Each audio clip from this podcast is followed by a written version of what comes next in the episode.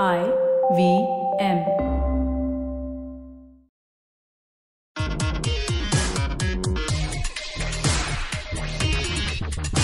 Hello and welcome to Simplified. Shorty. Shorty. And uh, we thank you all for turning up at our live show. Woo, thank you. Yes, and it what was fun it was. it was amazing because it's in the future.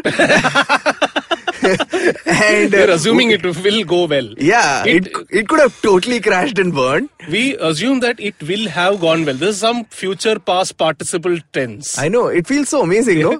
we are already in the future. that show is over. No Be more. delusional about things that haven't happened yet. That's amazing. Uh, anyway, so But yes, we are very much in the past. Our live show hasn't still happened. And it's quite futile to plug it now, isn't it? but we are going to move past this entire Doctor Whovian space, and we are going to be more in to uh, space. to into the shorty that we're going to talk about now, because uh, as is will also happen in the future is that the European transfer windows would have just recently shut. Srikit is talking about football. And- the actual football, not the things that Americans call it. Yes, exact, exactly. And uh, as you can see, this is a completely ad hoc shorty, as many ones, many are. And so today we're going to talk about the transfer windows, which is specifically for football. By football, I mean the sport football, which everyone plays, and not the handegg thing that uh, Americans call football. But uh, yeah, so this is about football or soccer, and uh, the thing that is called transfer windows within that, and uh, why they're such a big deal, and why everyone gets very excited Yeah. about that. So uh, Naren is looking at me extremely quizzically at this moment, and uh, I think the first question he might have is, "What the hell is a transfer window?" Absolutely. Yeah. Yes. So what a transfer window really is. So first, let's very quickly do the demarcation. Players play for their country. Players play for certain clubs. When they play for their country, they play because they have the nationality of that country. They're not really paid by their countries. They play for certain clubs because they're paid by those clubs. When they are paid by those clubs, obviously they have contracts with those clubs, and so they have been signed and are Committed bound to play for it, committed to play on a certain contract with that club. Now, some in some cases, another club can pay a fee for that player to terminate that contract with the club mm-hmm. and then sign a new contract with the other team. And that fee is ob- obviously to the club that owns the contract. Yes, so we'll get into more detail about that in a bit. But yeah, so effectively, it is a transfer. The player transfers from one club to another, and uh, so yeah, so this is this is what a transfer is. Now, as as Naren uh, rightly pointed out, there are two types of uh, financial transactions the buying club has to do, which is one is to pay a fee to the club that Club is itself, the yeah. club that is that owns the contract of that player. Give examples of club. No. So, for example, when uh, Neymar transferred, so the biggest recent transfer, which pretty much most people might have heard of, was that Neymar transferred from Barcelona to Paris Saint Germain, which is PSG, which is a French club. PSG had to first pay a fee of 190 or 200 million euros to Barcelona to just get the rights to be able to negotiate a contract with Neymar Wow. and then they negotiated a contract which paid i think 500000 euros a week to neymar to make him play that is the that is his work contract to play for paris saint-germain psg So uh, his fee has been renegotiated to 500,000. yeah no, no th- so that's not his fee anymore that's the contract that he has now Okay. someone else can now pay a fee of whatever size psg decides or is uh, willing to agree at to be able to negotiate a new contract with neymar if hmm. neymar so chooses to so that is what a transfer works like so you pay a fee to a club club gives you the right to talk to a player to negotiate a contract you decide a new contract with the player and then he is yours he or she. I mean, of course, we talking about a, a space where women's football is growing in a great pa- at great pace, and that's also an and amazing the thing. The model is the same. yes, the model is the same. Now, but specifically, what the shorty is going to be about is about the transfer window. Now, hmm. what happened earlier? This is I'm talking about a time before the 2000s. Was that there was nothing like a transfer window. There was so you could effectively and when you say window, you're talking about period of time and period not of a time. physical space like a Definitely. window. Not all players need to pass through a small window to be able to move to another club.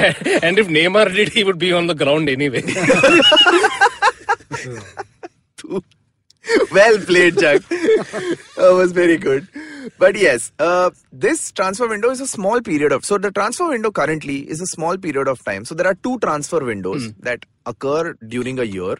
One is called the summer transfer window, which uh, usually starts uh, when the domestic season across all the European leagues ends, which is sometime at the end of May, and uh, the it closes sometime in the end of August. Okay. Now it closes at various times for various countries, but we will get to that as well. And there is another thing called the winter transfer window, which opens from the 1st of January to the 31st of January.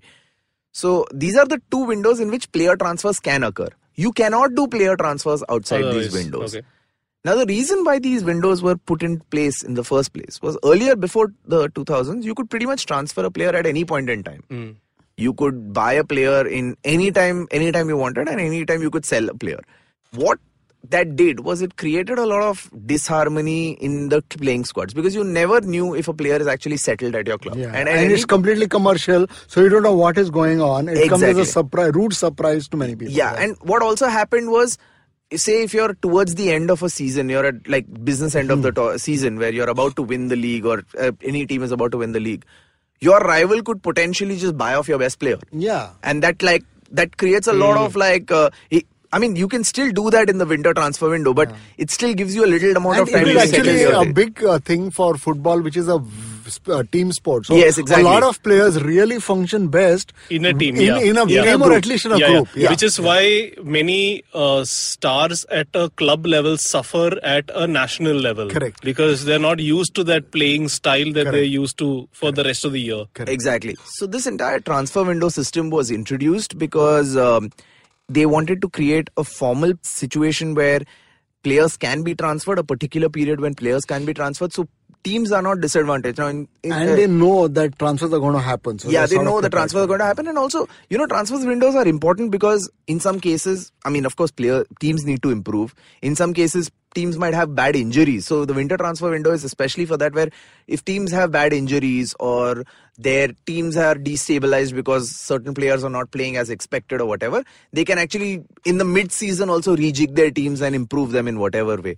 So, but they introduced these transfer windows and they kept the limited amount of times because then managers and teams themselves can be sure that, you know what, at least to the end of the season or at least till the next transfer window, this team is going to be stable. This is how the team is going to play. And out. that affects your uh, uh, uh, strategy on everything. actually. Exactly. So the transfer windows were initially introduced to synchronize with all the leagues. So now transfers not not only happen between the country itself. So an English player can transfer to an, another English club, but an English player uh, or a Spanish player can transfer to another Spanish club. But they can also a Spanish player can also transfer to an English club.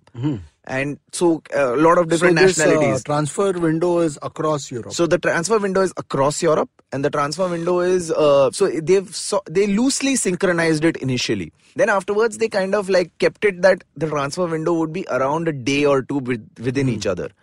The interesting part about the transfer window is what has happened recently. So there has been a lot of chatter. Now, what used, usually used to happen is the summer transfer window ended around the end of August. Hmm. Now, this was a phenomenon, the end of August thing.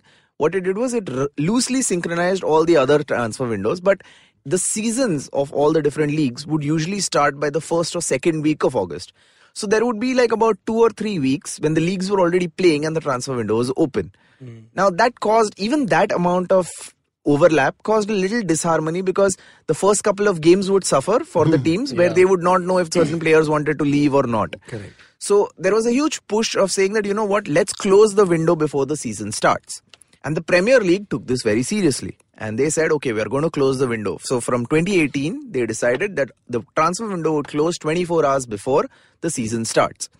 And to be very frank, uh, our dear listeners, we are recording exactly on the day the transfer window has closed.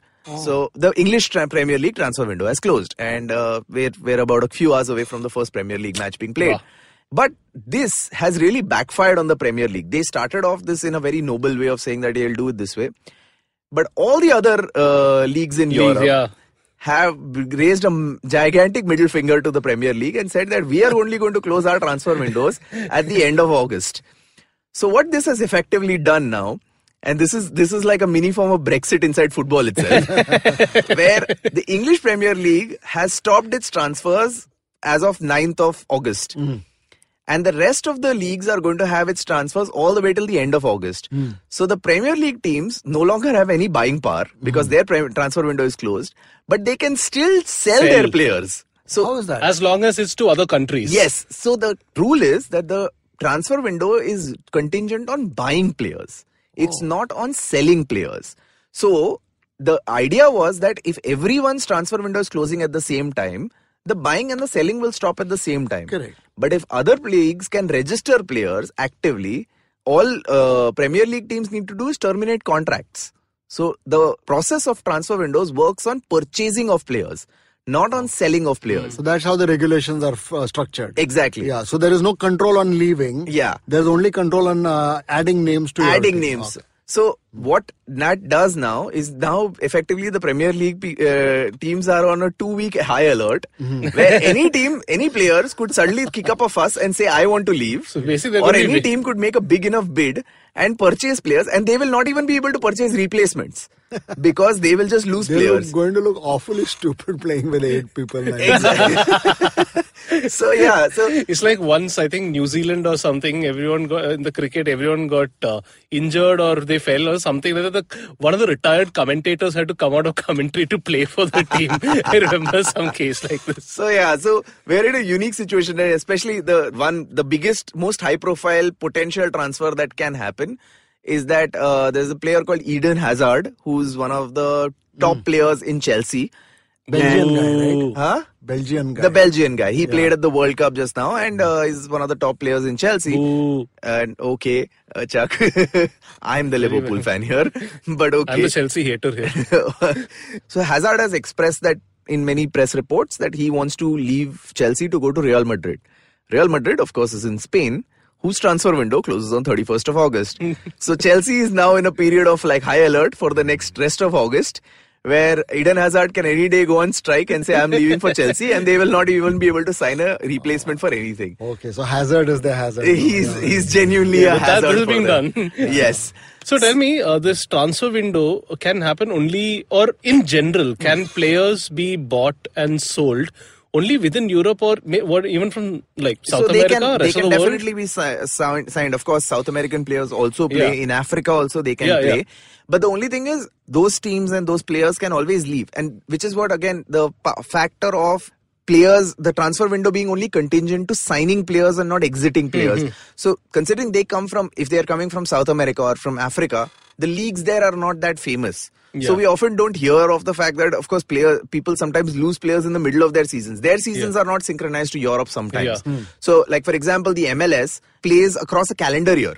So it Oh, starts okay. in January Jan. and it finishes in December. Okay. So MLS is, uh, the uh, Premier League or and all the European leagues start roughly around in August and they finish in May. So they they play that season length. So different leagues in in Brazil also they have a different uh, league uh, t- schedule.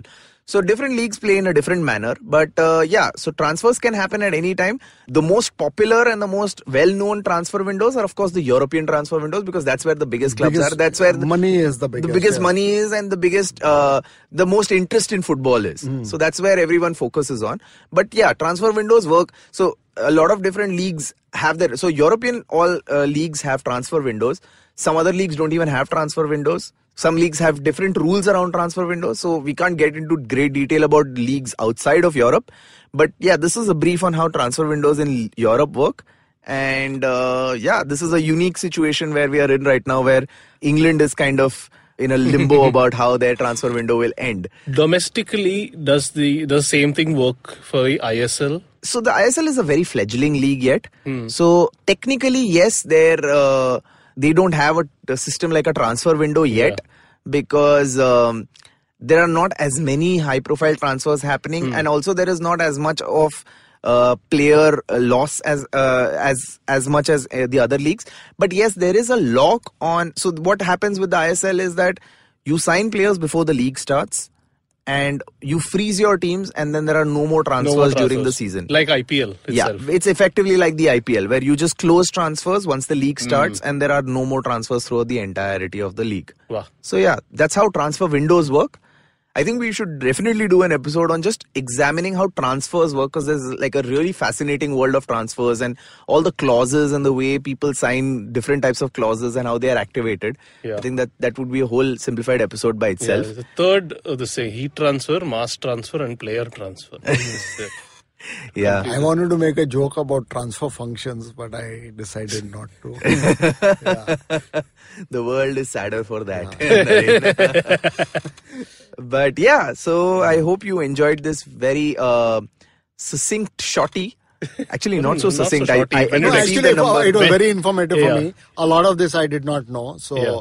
Yeah. I think uh, for the uh, lay football, uh, you know, the g- guy who doesn't really follow football much, it was very good. Thanks a lot, Shrikit, Yeah. and uh, thanks all of you for uh, Yeah, being here with us. and may your uh, favorite football team win Mm-hmm. as long as It's Liverpool.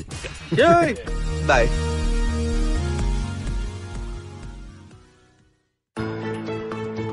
How aware do you think you are of your laws and rights? Do you look up to laws when you are caught up in situations? Do you know what your rights are when you're stuck somewhere bad? Well, here's a show that can help you move an inch closer to being aware of what your rights are.